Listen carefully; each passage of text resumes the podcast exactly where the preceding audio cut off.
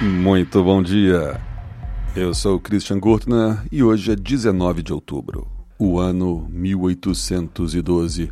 Napoleão Bonaparte e o seu Grande Armée começam a retirada de Moscou.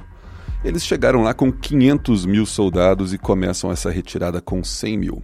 Foi uma lição que posteriormente Hitler não aprendeu e cometeu erro parecido nessa invasão à Rússia.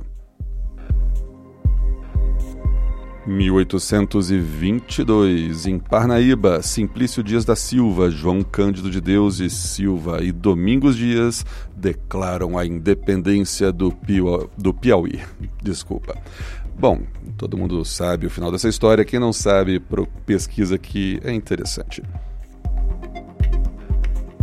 1845 é a premiere de Tannhäuser, de Richard Wagner. A primeira aconteceu em Dresden, na Alemanha.